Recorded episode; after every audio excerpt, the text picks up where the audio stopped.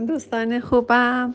در مورد روزه سکوت پرسیده بودین چون برنامه‌ریزی عاطفی احساسی برای همه ما می‌تونه برای 24 ساعت طراحی بشه هیچ وقت تصمیم نمی‌گیریم تا آخر عمرمون حرف نزنیم یا تصمیم نمی‌گیریم تا آخر عمرمون دختر خوبی باشیم. برای اینکه احتمال داره اون تعهد ما شکسته بشه و اعتماد به نفسمون پایین بیاد. پس بهترین حالت اینه که برای 24 ساعت چون ذهن ما طراحی شده می‌تونیم حد اکثر حد اکثر 24 ساعت این کار رو انجام بدیم. اولا که هر زمان خواستید جواب منفی به همسرتون به یکی از نزدیکانتون بدین. این برنامه‌ریزی یعنی جالب وجود داره. یعنی که شما فقط بهتره که چهار ساعت بعد جواب نه رو بدید.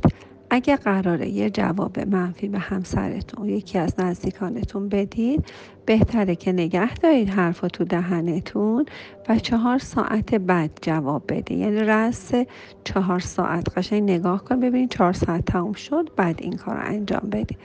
روزه سکوت یعنی که شما 24 ساعت حد اکثر حد اکثر شما می‌تونید 10 ساعت باشه دو ساعت باشه.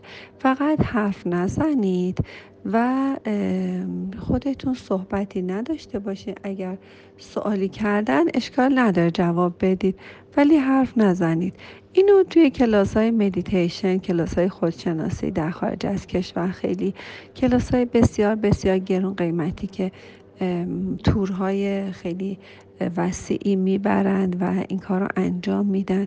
حتی من تا سی و یک روزشم شنیدم که اجازه نمیدن آدم رو حرف بزنن.